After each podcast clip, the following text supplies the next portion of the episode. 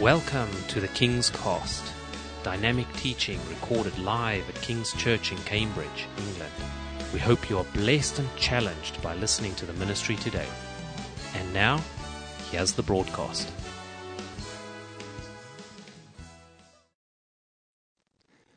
Thank you for the warm welcome. I really appreciate that. Hey, you know when Phil said uh, sometimes people look at evangelism, evangelism courses and they say, I ain't doing that. Let me tell you, three years ago I used to look at the preachers up here and say, I ain't doing that. So you better watch out because you never know what's coming next. It's, uh, it's an adventure walking with Jesus. It really is. It's a great privilege and a joy to be here this morning. And, uh, like I said already, I just want to say thank you for the encouragement I've received this morning. It's been amazing. You know, sometimes just a few short words from a person will encourage us in, in the most profound way. And I can tell you, since I walked through those doors this morning, several people have walked up to me and the encouragement, the encouragement has been absolutely incredible. So I just want to say thank you. I really appreciate it. I think I'd like to start by saying forgive me for the frog in my throat this morning. Uh, yesterday I was out, I went for a short walk and I had the great privilege to minister to uh, five or six young lads, skateboarders at the bus station in Newmarket. Um, and they were all smoking. So because I spent about 20 minutes there with them, I think I've inhaled a bit of their cigarettes and as a result, I've got a bit of a frog in my throat this morning. So forgive me in advance. You know what Jesus said about water? He said, uh, those who believe in me out of their innermost being will flow rivers of living water. And I want to encourage all of you this morning. I see a bunch of people, a bunch of amazing people who are full of love and compassion. And I really believe that rivers of love and, and compassion are going to flow out of you guys, out of this building and into the streets of Cambridge. So be encouraged. So, uh, as Phil was saying, we are in week four of a four-part series, and um, I'm just going to start by giving a quick summary of the last three weeks. The first week was all about insight, and uh, we found out when we looked in Ephesians chapter three, we saw that we can actually have a supernatural insight into the mysteries of God. And wasn't it amazing to discover that we've been entrusted with a mystery above ourselves. And eternity is written on our hearts. And I don't know about you, but those words just mean so much to me. Week two was all about identity. And we had a look at the book of Luke, Luke 15. And we came at the story of the prodigal son from a slightly different angle, which really blessed me. Um, the title of that message that week was The Amazing Dad. And we had the great joy to realize that when we recognize our Heavenly Dad, we are reminded of our bloodline identity. And we thank God for that. Week three was all about intimacy. Uh, we had a look in John chapter 10 and we were reminded that Jesus is our shepherd. He's the great shepherd. He's the good shepherd. And thank God he's not in a kingdom far away and he desires to have a relationship with us. And where would we be without that? So we thank him for that. Um, I really want to encourage you. I believe that in the last three weeks, uh, the messages we've been hearing, they're really going to compel us to go out and do something special in this city. And I believe that if we grasp these truths, these fundamental truths, then we will operate in a kingdom lifestyle. And my hope is that this morning we're going to find out a little bit more about that, what it means to operate in a kingdom lifestyle. You know, uh, it's always good to have a role model to look up to. And I feel that the passage we're going to look at this morning in the book of Matthew, which is Matthew chapter 9, if you'd like to turn to that in your Bibles, I really feel that this is a passage where we're going to discover that Jesus really is and was our greatest role model. And I believe his word to us today is to follow him, not to the grave and beyond, but rather to imitate his lifestyle and his faith. And I believe if we truly do this, then we will have a tremendous impact in the kingdom of God. The title of my message this morning is Kingdom Keys Impact. We're going to be having a look at impact. So this follows on from insight, identity, intimacy. This week is all about impact. And we're reading from Matthew chapter 9. We're going to start in verse 35. And we're going to skip around a little bit so I hope you can bear with me. We're reading from verse 35 and reading on to verse 38. Jesus went through all the towns and villages, teaching in their synagogues, proclaiming the good news of the kingdom, and healing every disease and sickness. When he saw the crowds, he had compassion on them, because they were harassed and helpless, like sheep without a shepherd. Then he said to his disciples, The harvest is plentiful, but the workers are few. Ask the Lord of the harvest, therefore, to send out workers into his harvest field. Skipping down to chapter 10, verse 1, it says this Jesus called his twelve disciples to him and gave them authority to drive out impure spirits and to heal every disease and sickness. And we're going to jump down now to verse 5 it says this, these twelve Jesus sent out with the following instructions. Do not go among the Gentiles or enter any town of the Samaritans. Go rather to the lost sheep of Israel. And as you go, proclaim this message. The kingdom of heaven has come near. There's that word kingdom. Heal the sick, raise the dead, cleanse those who have leprosy, drive out demons. Freely you have given, Freely you have received, rather, freely give. Verse 9. Do not get any gold or silver or copper to take with you in your belts. No bag for the journey or extra shirt or sandals or a staff. For the worker is worth his keep. Thank God for his word. You know, I discovered something quite recently and I want to encourage you with this. Um, I found out that it's a really good idea if you ever get time to sit down and read a complete gospel from start to finish in one sitting. Um, I think it's the Gospel of Mark that will only take about an hour and a half if you do that. And what I've discovered is this if you do that, you will see things in the Word of God that you've never seen before. I've seen something in this passage that I've never noticed before, and I'm hoping this morning to share some of those things I've seen with you. Um, the passage we're going to look at this morning, I believe it's what is known as a hinge passage. In other words, it's a pivotal passage. And if we think about what a hinge is, let's just think about the front door at King's, for example. A hinge is something that holds two objects together. And if we think about the front door, it's attached to the building, but it swings on a hinge. And in many ways, this passage that we're looking at, it's a hinge passage. It holds together our ministry with the ministry of Jesus Christ himself. But I believe that we're going to see something that happens that changes everything. And we're going to come on to that a bit later. So we've got this before and after moment. There's this picture in the book of Matthew from chapters 1 to 9. It's all about Jesus and it's all about his ministry and what he's been doing. And isn't it incredible to think about what he did just for a second? He opened blind eyes. He healed the sick. He raised the dead. He cleansed the lepers. It was astonishing. Imagine being there and watching Jesus do that. Incredible. And the other great thing I discovered about this passage is that if we are going to be serious about following Jesus, then we couldn't look to a better passage because actually this passage is all about following him. My first point this morning is see like Jesus. I believe that if we're going to have a great impact in the kingdom of God, we need to imitate the greatest role model we could have himself, Jesus Christ, and we need to see like Jesus. Verse 36 says this. It says, when he saw the crowds, referring to Jesus, it says he had compassion on them because they were harassed and helpless, like sheep without a shepherd. Now, you know, the thing that I've discovered is this, that when Jesus looked at the crowds, he saw where they were. He saw their needs. He saw that they were needy. He saw that they were confused. The word helpless in the original in this text, it actually means people that are downtrodden, people that have been cast down, people that are forlorn, people that are broken, people that carry burdens.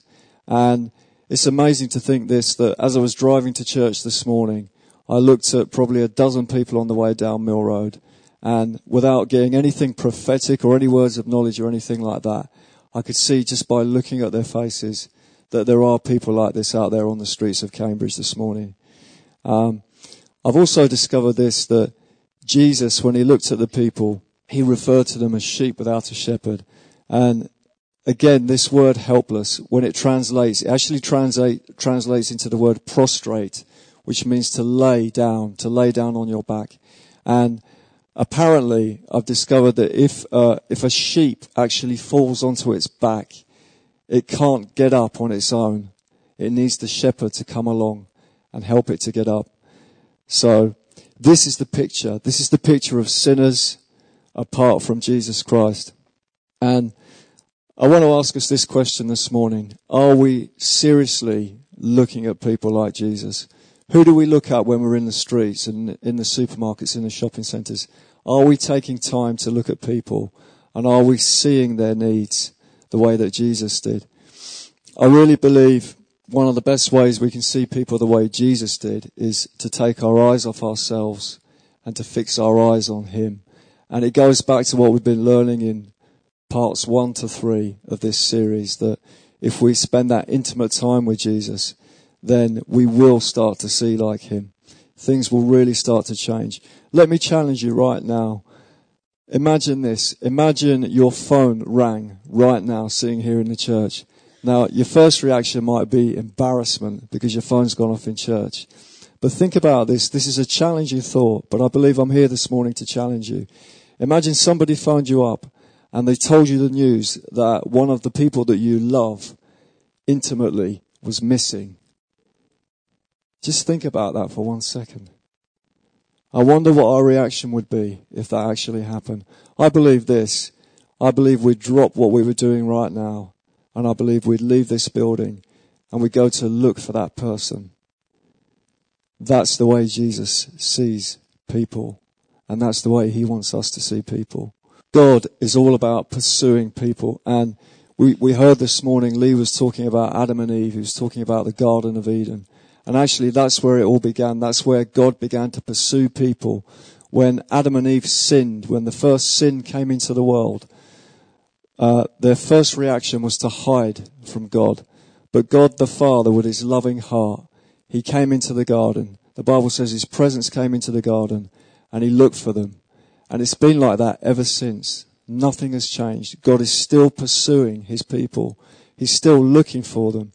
And he wants us to see people the way that he sees them. You know, I'm just going to tell you a little bit now about my background because I feel that this will encourage you a little bit about my journey. Um, going back now about 12 years ago, just before I became a Christian, I was, I was in a pretty hopeless place.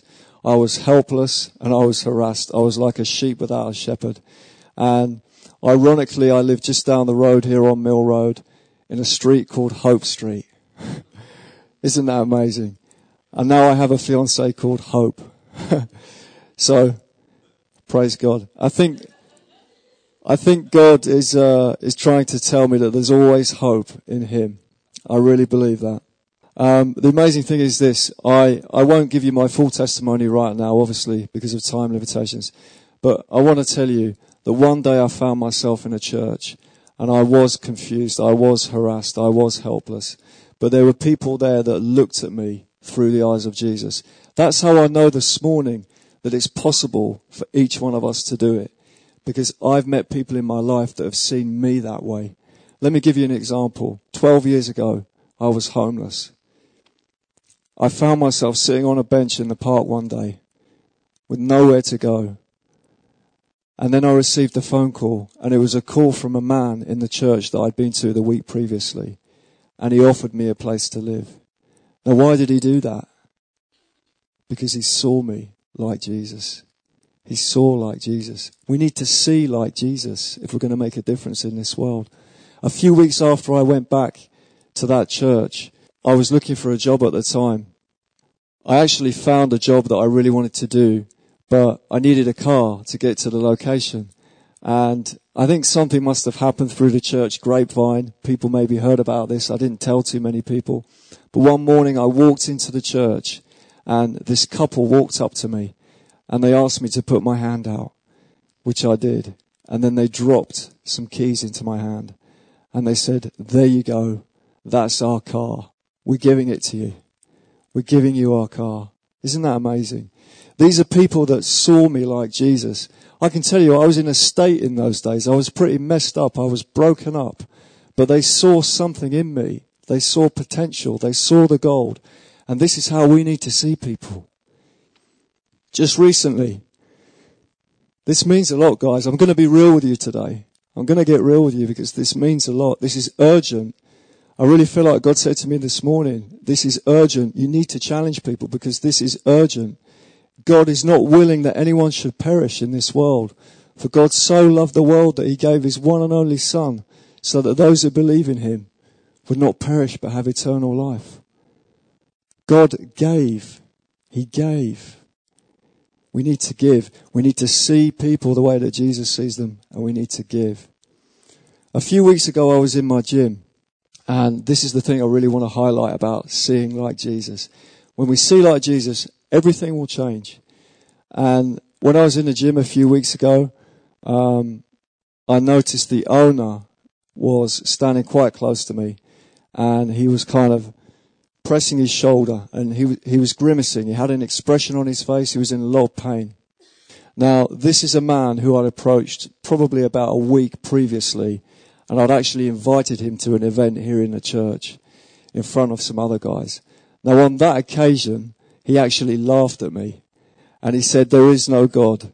There is no God. I'm not coming to your church because there is no God. You're deceived. You're in deception. Listen, even when somebody talks to us like that, we can still see them like Jesus. Amen? Yeah. So a little while after that, I see him. He's there in the gym. He's, he's grabbing his shoulder. He's in pain. So I walked up to him and I said, listen, Mike, you know the God that I've been telling you about recently. I really believe he can help you out with your shoulder. He looked at me and he laughed and he said, no, no, no. I don't believe it. I don't believe it. So I challenged him and I said, well, listen, what have you got to lose? What have you got to lose if I just put my hand on your shoulder right now and I pray a short prayer for 15 seconds? You've got nothing to lose. So he took a step back and he said, fine, you pray for me. So I ascertained the pain level in his shoulder. It was very high. Um, it seemed like something had popped in his shoulder. And he was actually just about to finish his workout and go home because he couldn't use his shoulder, he couldn't move his arm. And then I had this opportunity to see him like Jesus. So I put my hand on his shoulder and I prayed a short prayer in the name of Jesus Christ. And within a few seconds, that man's face went as white as a ghost. He turned around and he ran up the stairs in the gym and disappeared. no, I've never seen a reaction like that before when I prayed for someone. So my first response was, oh dear, what have I done? But what I found completely healed. And he'd run up the stairs to share that news with three or four guys that were upstairs learning how to box. Now, in the meantime, in the weeks following this, uh, this man that I'm telling you about right now, he's becoming more and more interested in Jesus. And the conversation is always turning to God, and I'm getting the opportunity to share the gospel with him. So, this is just one example of what can happen when we see like Jesus. It doesn't matter what people say to us. It doesn't matter what they say to us. We need to see them like Jesus. If we see people like Jesus, then we need to see them with compassion. Point two this morning is love like Jesus. Love like Jesus. If we go back to the passage and we read verse 36, it says this. It says, when he saw the crowds, he had compassion on them because they were harassed and helpless, like sheep without a shepherd. So, from this scripture, what can we learn about our role model? How can we imitate our role model? How did he see the crowds? Have you ever asked yourself that question when you're in a place where there's a lot of people, maybe a football stadium or the Grand Arcade? What do you feel when you look at people? How do you feel when you see them? When Jesus looked at the people, he had compassion upon them. Love. He had love for them. Again, in the original, this word compassion is a very, very strong word. It actually means a gut reaction. It's a very, very strong word. If you study it in the Greek, it means that actually a, a person's bowels will move inside them It's a very, very strong reaction. And it's something that moves people towards other people. I'm sure we've all had that experience at times when we've uh, perhaps put the news on on TV and there's a story come up and it's about maybe refugees or um, about a famine somewhere far away. And I'm sure you'll agree, when we see things like that, we're moved. We're moved with compassion. We're moved with love. Jesus was all about love. He loved people. You know what I'm learning these days when I speak to people in the streets about Jesus is that they can sense when we love them. They really can. They can feel that love and it makes a difference because if they feel that love, then they're more open to receive the message that we have to deliver. We need to love like Jesus. Jesus loved people back to life and you know, everywhere he went, he would talk to anyone and everyone. He'd talk to the person that was rejected. He talked to the person that was broken. He talked to the sick person. He'd even talk to the dead person. Yeah, believe it or not. I'm referring to Lazarus right now. I wonder how many of us remember that story when Lazarus, the friend of Jesus, had died and he'd been put in the grave, in the tomb. They'd wrapped him in the grave clothes. They'd put him away. And then Jesus found out about this and Jesus comes across Mary, the sister of Lazarus, and she's weeping. And there are people there wailing. And just before this, if you read the Bible, it's clear that Jesus already knew that he was going to raise Lazarus from the dead. He already knew that. So here's the thing it says that Jesus wept. One of my favorite verses in the Bible is just those two words. Jesus wept. It tells us everything about the love of God. If Jesus already knew that he would raise Lazarus from the dead, why did he weep? Why did he weep? Have we ever thought about that? I believe he wept because he cares, because he loves people, because he has compassion for people, he cares enough to weep with us. You know, I feel like maybe this morning there are people here and they're going through a season of weeping. And I want to encourage you, whatever's causing that problem, be open with Jesus. Be open. Share your problem with Jesus. And he'll weep with you because he's full of love and he's full of compassion. Jesus even had time for a thief on the cross when he was dying, when he was in the most agonizing pain imaginable, with the nails in his hands and feet, the crown of thorns upon his head. He still had that love. He still had that compassion. He still had that time to turn around and respond to the thief on the cross next to him. You know, many of us here, we're fathers, and I'm sure at times fathers will sit down with their children when they're doing their homework and they'll help them with the spelling. You know what I've learned? My heavenly father doesn't mind if I misspell certain words. And I believe the word love can be misspelled and still please God. Because if we spell it T-I-M-E, that's pleasing to God. If we're going to love people, we need to give people time. How can we love people? You know, going back to my story, just briefly, um, a few years ago before I came into this church, I went through a very difficult season in my life. I, I had a health condition.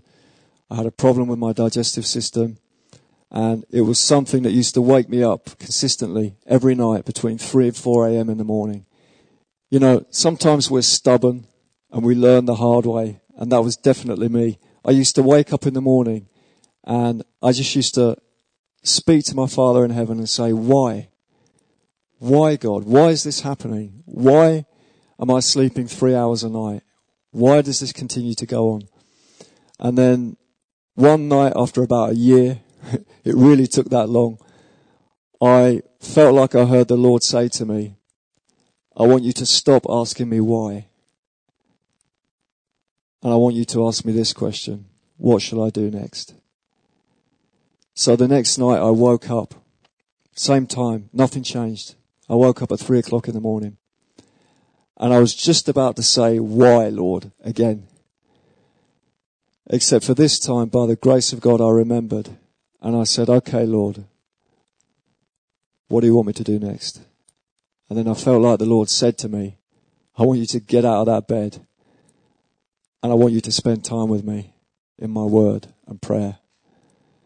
And that's what I did. And I want to tell you that's one of the best things that's ever happened to me. The Bible says that God causes everything to work for the good of those who love Him and are called according to His purpose. And during that next season, as I continued to wake up early in the morning, I went to my knees and I spent time with my Father. We learned about it last week when we heard about intimacy. My point is this. When we hang out with the Lord, He will rub off on us and we'll become more like Him. We receive to be poured out of. He fills us so that we can pour out to the others around us. We get to give. Jesus said it's better to give than to receive. So we get the love of God and then we give it out. 2 Corinthians chapter 5 verse 14 says that the love of Christ compels us. And this is one thing that I've discovered.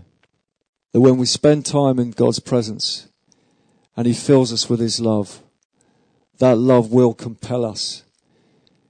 If you define the word compel, it actually means to drive, to drive something. So when we get full of His love, it drives us out. It drives us out and it, it pushes us out to go and see like Jesus. It pushes us out to go and love like Jesus. Can I share another story with you guys? you know, about a year ago, um, on a Sunday evening, I was leaving the church, and uh, it'd been an amazing time in church. We'd had a wonderful time. We'd seen lots of people get healed. I actually went to a friend's house after church. So by the time I got back to where I live, it was quite late. It was probably after 10 p.m. in the evening. On my way home, I received a text. When I stopped to get petrol, I opened the text and it was actually a text from Pastor Phil. And it was about something that we used to talk about, something we used to discuss. Because we, we have this little catchphrase and we like to remind each other that there's always one more woman at the well. Now, I don't know if you know what that story means, but what it means is this. There's always one more person out there that God wants us to love. So on the way home, I was driving up this hill very close to where I live, and then to my surprise, I saw a man on the side of the road, and he was actually leaning over. He was bent over, clutching his chest. Now my first impression was that that man was probably drunk.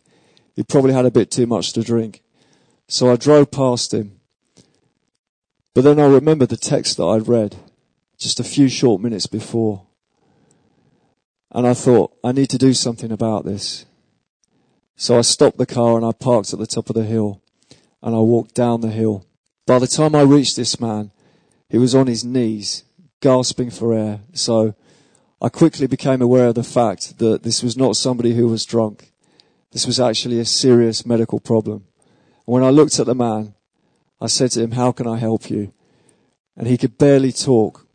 But what he did manage to say was this, I need my inhaler. So at that point, I realized that this man was having an asthma attack. And as the seconds ticked by, it was getting more and more serious. He reached a point where he couldn't talk anymore. And I was actually standing there and I was thinking, I need to call an ambulance for this man. But then it became apparent to me that there just wasn't time for that. And I remembered what had happened in the church previously, just a few hours before. I remembered that we'd seen people healed. And I remembered that the love of Christ compels us. So, without even getting this man's permission, because he couldn't speak to me, I just put my hand on his chest and I prayed a short prayer. And I said, In the name of Jesus Christ of Nazareth, I command this asthma attack to stop. Within three seconds, this man leapt to his feet. He took a deep breath and he said to me, What have you done to me?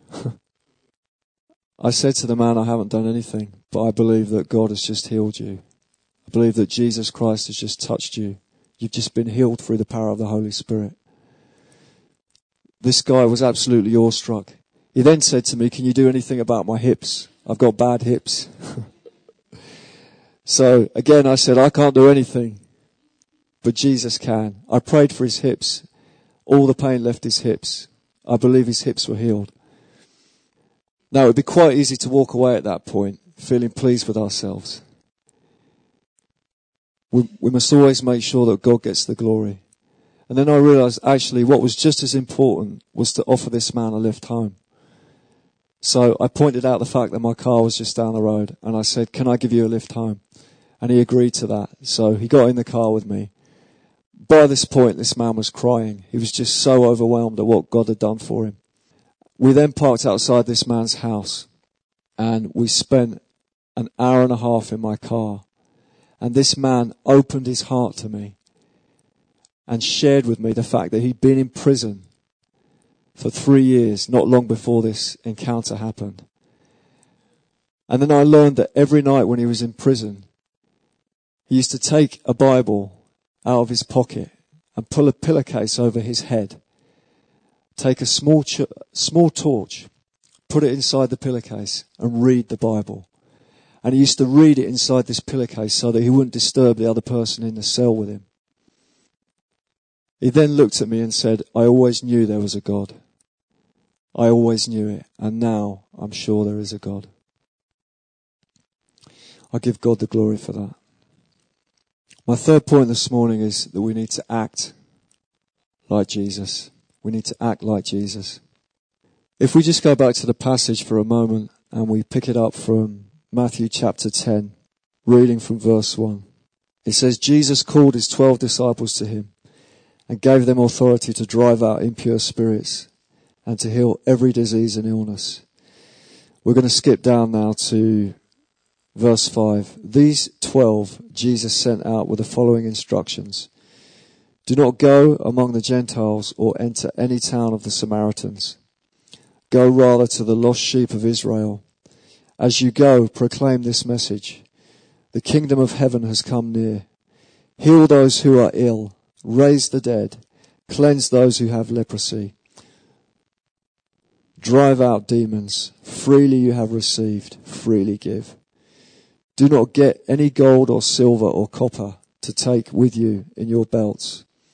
No bag for the journey, or extra shirt, or sandals, or a staff, for the worker is worth his keep. If we're going to act like Jesus, we need to see like Jesus, and we need to love like Jesus and that love will compel us. It will send, us out of these four, walls to go and act like Jesus. You know, I've learned this. I've learned that God loves to use weak and broken people because I'm one of them. And I've always loved the character Peter in the Bible. I can really relate to Peter. After all, this is the man that denied Jesus three times. This is the man that disagreed with Jesus a lot. This is the man that got upset when Jesus offered to wash his feet. This is the man that cut the guard's ear off in the Garden of Gethsemane. Peter had a flawed character. He didn't have it all together. I want to tell you, when I first started stepping out like this three years ago, I had a flawed character. And guess what? I still have one today. If we just go back to verse 9 here, it says, Do not get any gold or silver or copper to take with you in your belts. No bag for the journey, or extra shirt or sandals or a staff, for the worker is worth his keep. Jesus was saying to his disciples that they didn't need to take any special equipment with them. They didn't need to take any money with them. You know, maybe we sit here today and we think, my character's just not ready for this. I don't have the right character. I haven't had the right training. I don't have the right skills. I don't have the right gifts. I want to encourage you, if you've given your life to Jesus Christ, the same spirit that raised Jesus from the dead lives in you. And the best evangelist that walks this earth today is the Holy Spirit. It's the Holy Spirit. We just need to hang out with the Lord and spend more time with Him. I'm going back to what I was saying earlier, but if there's one thing I've learned, the more we let God pour into us with His love, the more we can give out.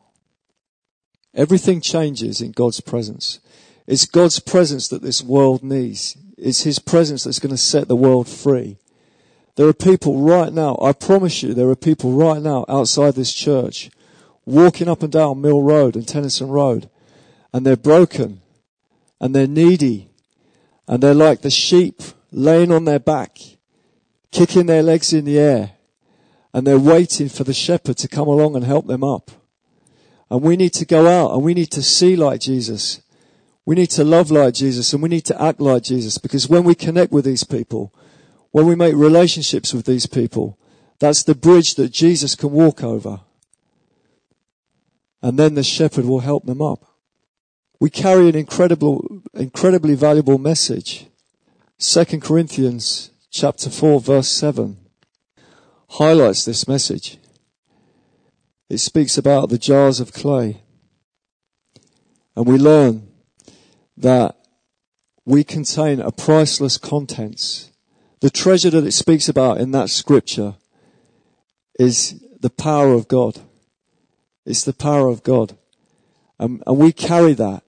A few short weeks ago, I believe I shared a word um, here in the church, and it was very much based on this scripture. I felt like the Lord was encouraging people about the treasure that they have inside them. And I feel prompted now just to share that again briefly. You know, these jars of clay that Paul was referring to when he wrote to the Corinthians, that's a really interesting thing because apparently originally people used to hide their money in these very expensive, perfect looking jars. But then what used to happen when thieves and robbers used to come in, they used to steal these jars because they looked so good. And then when they, when they left the house, they find that they had all the treasure inside the jar. So people wised up to this. And they said, no, we're not going to do this anymore. We're going to get some cracked jars and we're going to hide our treasure in the cracked jars. And that way the robbers won't steal them. Maybe you sit here today and you feel a bit cracked. You feel like your character's not ready yet to go out and speak to people about Jesus. Let me encourage you. The thing about cracks in a jar is that you can see the treasure shining through. If you feel weak today, let the love of Christ compel you. Go out and let people see that treasure shining through your cracks. It makes a difference when people see Jesus in us. It makes a difference. Let's think about it like this. If we go to a restaurant today We'll sit down at a table and we'll order some food. A waiter or a waitress will come. We'll order the food and then the waiter will take the order to the chef. The chef has all the ingredients and the chef cooks the meal and the waiter brings the meal out. I really believe this. I believe we're like waiters and waitresses. It's a team effort. When we go out there, we don't go out there alone. We go with the Holy Spirit. And it's a team effort. We take the order. We walk up to a person.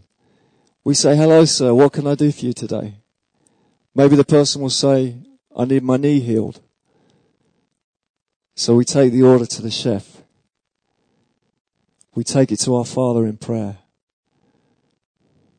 And many times we see the person get healed. You know, I wasted many years of my life telling God what I was going to do. And then I'd sit back and wait for Him to bless it. But then I discovered it's so much more fun to find out what God is doing and bless that. That's where the adventure is. If we operate like this, it will change our lives. It will change our lives completely. It's changed the way I go shopping. I used to go shopping and I used to hate shopping. I used to hate queuing up at the checkout. Now, I love going shopping. Because when I'm queuing up at the checkout, I'm speaking to my Father in heaven and I'm asking him about the person sitting behind the checkout. And I'm praying and I'm saying, Lord, would you let your presence rest upon these people in the queue? Would you let these people know your presence right now? Would you give me a word of knowledge about this young lady sitting here? Is there something I can do to encourage her, Lord? It changes everything. My fiance and I were in Spain uh, just last year, and we went to a supermarket. We just bought some bottles of water, and while we're queuing up at the checkout, Espe, my fiance, she felt like the Lord was telling her that the lady behind the checkout had a pain in her neck. So I said, well, let's check it out. Let's ask her. So when it was our turn, we approached the young lady and we said, Hey, you know, this might sound a bit strange, but do you have a pain in your neck right now? We're Christians and we believe that God speaks to us. And we'd love to bless you. We'd love to pray for you. The young lady turned around and said, Yeah, I do have a pain in my neck. So we said, Can we pray for you? So we did. And God healed her instantly. Now, the amazing thing about that was she leapt out of her chair there at the checkout and ran to the next checkout and spoke to the other checkout lady and said, You need to go and see this couple. All the pain in my neck has just gone. Apparently, this young lady had a pain in her neck as well. So she swaps places with the other lady and she comes over and we pray for her. God heals her neck. It was amazing. The presence of God came on her. She actually ended up ripping her jacket off and running up and down the aisle in the supermarket. It was incredible. Now while all this is going on, there was a queue of about 10 to 12 people watching this encounter. One of the guys in the queue calls out to us and he says, Hey, can you do anything about my stomach ache? We look back at him and we say, no, we can't, sir, but Jesus can. Please come and see us and we'll pray for you. We're the waiters and the waitresses. We take the order and we let the chef cook the meal. We prayed for that man and God healed him. And then we had the great privilege to share the gospel with him for about 10 minutes. It was truly astonishing. Nobody was more surprised than me. You know, if we just think back for a second to the story about Lazarus, this is what I really want to highlight to everybody this morning. We don't go out alone. When we go out to see like Jesus and love like Jesus and act like Jesus, we don't go alone.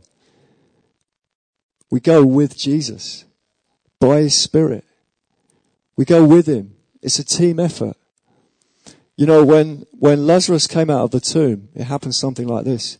Jesus said to the disciples, roll the stone away. And then the disciples rolled the stone away. And then Jesus said, Come forth, Lazarus. Lazarus was raised from the dead. He came out of the tomb. But then the disciples unwrapped his grave clothes. We've got our part to play. It's important that we don't get confused and mix things up. It's important that we know what our part is. Our part is to roll stones away. Our part is to unwrap grave clothes but we have a part to play. You know, I really believe our motto should be something like this. If we look at Ephesians chapter 2 verse 10 for a moment. It says, for we are God's workmanship, created in Christ Jesus to do good works, which God prepared in advance for us to do. You know, if we wake up every single morning with that scripture on our heart, and we think along these lines, Father, while I've been sleeping, I believe you've been preparing good works for me to do today. Would you lead me into those good works? Would you take me to those people that you want me to see like Jesus? Would you take me to those people that you want me to love like Jesus? Would you take me to that place where I can act like Jesus? That should be our motto, guys. I'm serious. This is important. There are sheep out there on their backs and they're harassed and they're helpless and they're confused and they're lost and they need us to go up to them and speak to them. You know, in Matthew chapter 9 verse 35, it says that Jesus went through all the towns and villages teaching in their synagogues, proclaiming the good news. We need to speak to people We can't just confine it to these four walls. We need to go out and proclaim the good news. You know the hinge moment I was talking about earlier? I really believe that that was in Matthew 10 verse 1 when Jesus said he called his 12 disciples to him and he gave them authority to drive out impure spirits and to heal every disease and illness. That was the moment when everything changed. Up until then, it was all about the ministry of Jesus. And then suddenly there's this hinge moment and everything swings, everything turns, and Jesus sends out his 12 disciples. I want to challenge you today. I believe Jesus is sending you out. This is your hinge moment. This is your pivotal moment. God is sending you out and He's saying, don't worry, you don't go alone. You're my co-laborers. It's a team effort. I wonder how we're going to respond to this challenge. You know, going back to Peter, one of my favorite characters in the Bible. This was a man that knew how to respond to a challenge. Let's have a look at the book of Acts chapter 3 verses 1 to 10. It says this, one day Peter and John were going up to the temple at the time of prayer at three in the afternoon. Now a man who was lame from birth was being carried to the temple gate called Beautiful, where he was put every day to beg from those going into the temple courts. When he saw Peter and John about to enter, he asked them for money. Let's remember what Jesus said to his disciples in Matthew chapter 10. He said, don't take any money. Peter looked straight at him, as did John. Then Peter said, Look at us. So the man gave them his attention, expecting to get something from them. Then Peter said, Silver or gold I do not have, but what I do have I give you. In the name of Jesus Christ of Nazareth, walk. Taking him by the right hand, he helped him up, and instantly the man's feet and ankles became strong. He jumped to his feet and began to walk. Then he went with them into the temple courts, walking and jumping and praising God. When all the people saw him walking and praising God, they recognized him as the same man who used to sit begging at the temple gate called Beautiful.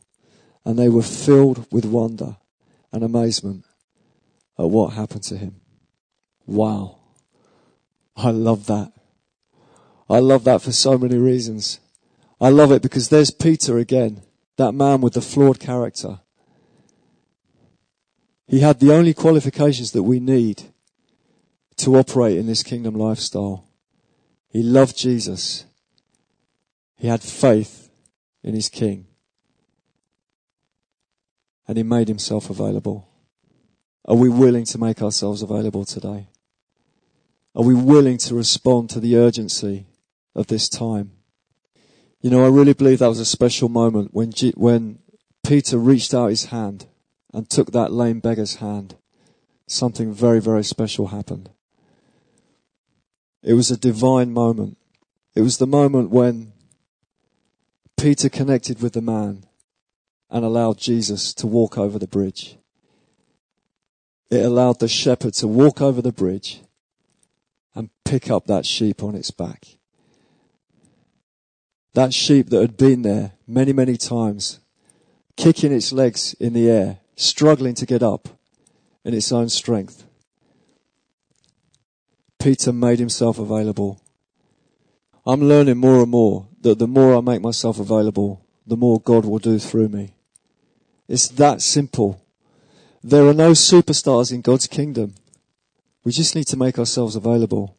I'm going to finish now, but I'd just like to share one more story before we close. And this truly was something that blessed me about a year ago. Um, and I believe it incorporates everything that we've learned in the last four weeks about living this kingdom lifestyle, about the insight, the identity, the intimacy, and the impact.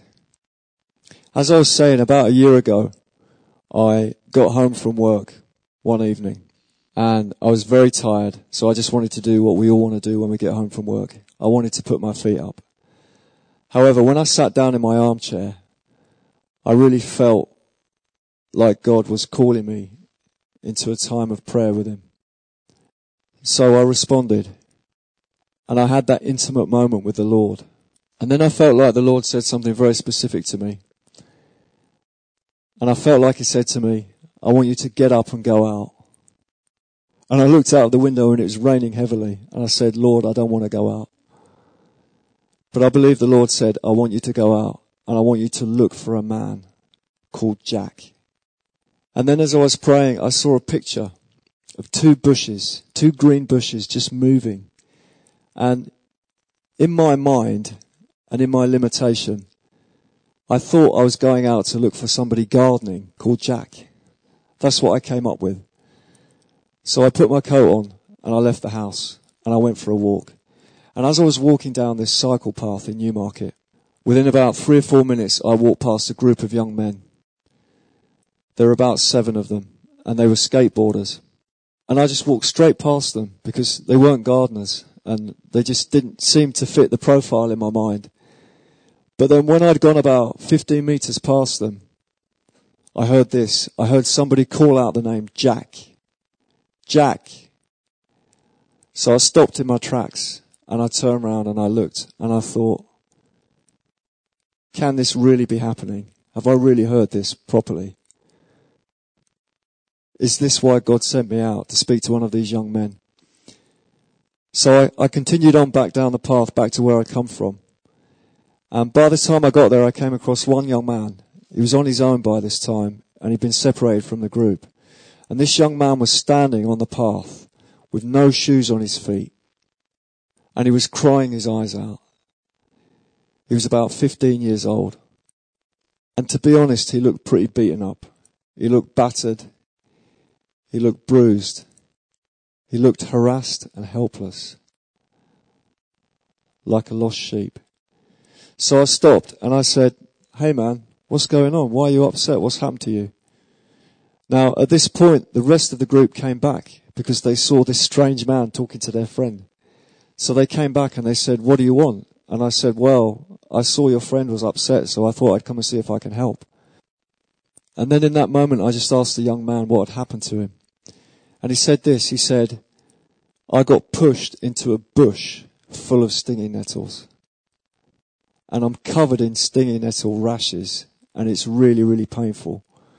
All down my arms, all down my legs. It's really painful. This young man was crying. So I said, well, listen, mate, don't worry. I'm going to pray for you. And I believe God is going to take that pain out of your body right now.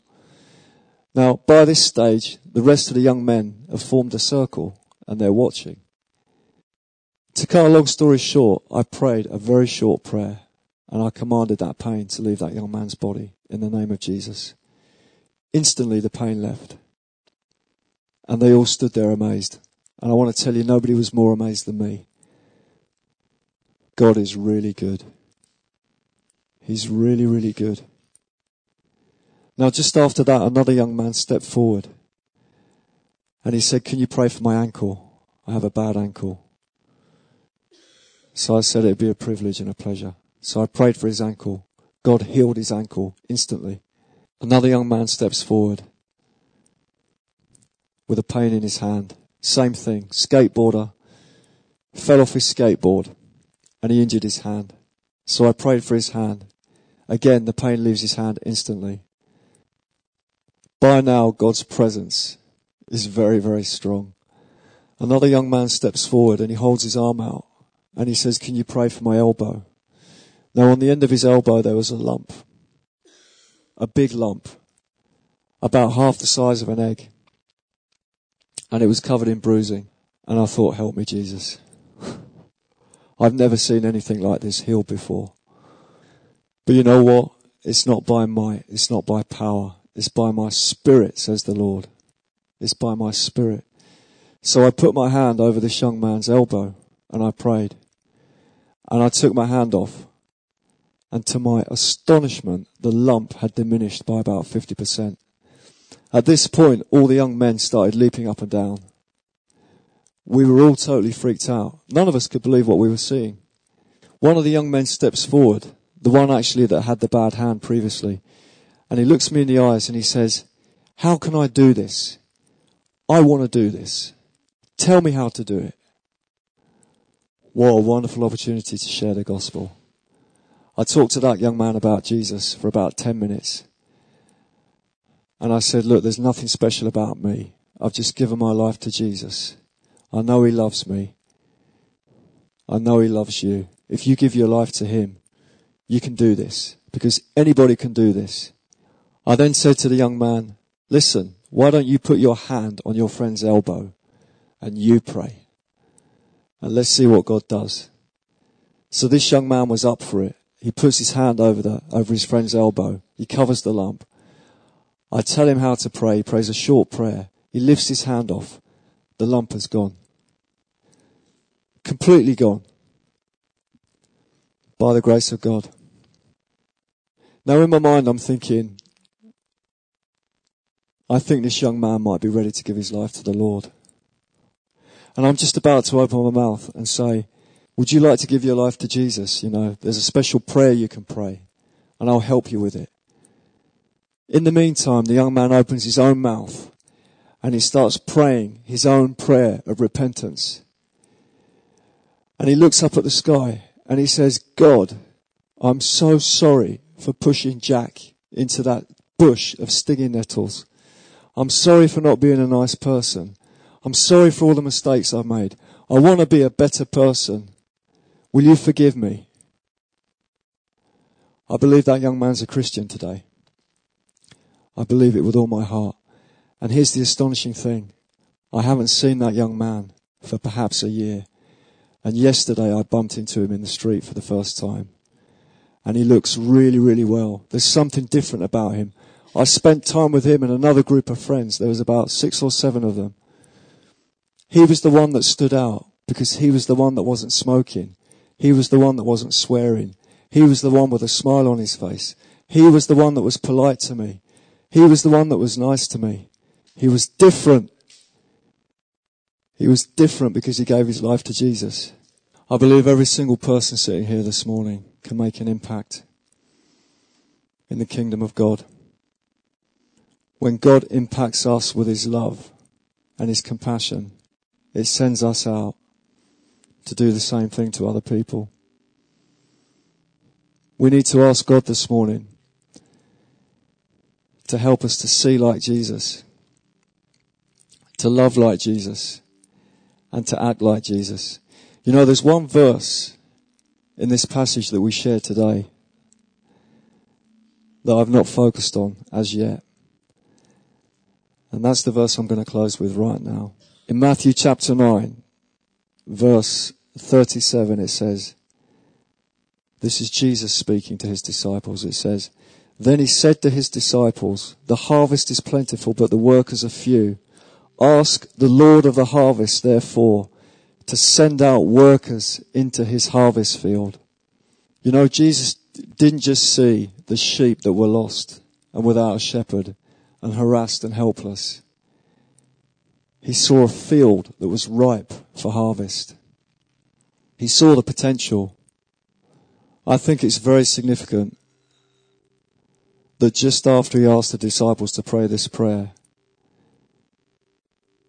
he called them and he gave them the authority to go out and to see like him and to love like him and to act like him. And I want to challenge you this morning. Have you ever prayed this prayer? Have you ever read this in the Bible and prayed this prayer? I want to tell you something today. This is a dangerous prayer to pray. If you pray this prayer, I want you to understand that Jesus will send you. He'll send other people, but he'll send you too. He will do it. I promise. I promise he will. Father, we thank you. Lord, we thank you that you're a God of love and compassion. Lord, we thank you that you are passionate about people and that is fueled by your love for them. And God, I want to thank you that you love every single person here this morning. Thank you, Lord, for the gold that you've placed inside of people. Lord, thank you for who we are this morning. Thank you that we can choose to love because we are loved. Thank you that because we believe that the great I am who lives in us can produce greater works through us. Thank you, Lord, that we don't have to work for love, but we can work from your love. Thank you, Lord, that we have the unlimited resources of heaven to give away to anyone, anywhere, anytime. Lord, would you make us walking encounters? Would you give us that boldness that you speak about in the Bible, Lord? Make us as bold as lions. Lord, we thank you that miracles, signs and wonders are going to be a normal part of our life and that they will follow us as we follow Jesus everywhere we go. Lord, I thank you that when we wake up tomorrow morning, if it's your will, that we can make our motto in life, Ephesians chapter 2 verse 10, and that we can be expectant that while we were sleeping, you've been preparing works for us to walk into. Lord, thank you that we can believe that even today is going to be the best life, the best day of our life so far. We believe that in faith today, Lord. Thank you for listening, and we trust that the Word of God has inspired you today. For further information about King's Church, or to access our large archive of other recordings, go to www.kingscambridge.org. If you're listening on iTunes, we would love you to leave us some feedback. God bless and goodbye.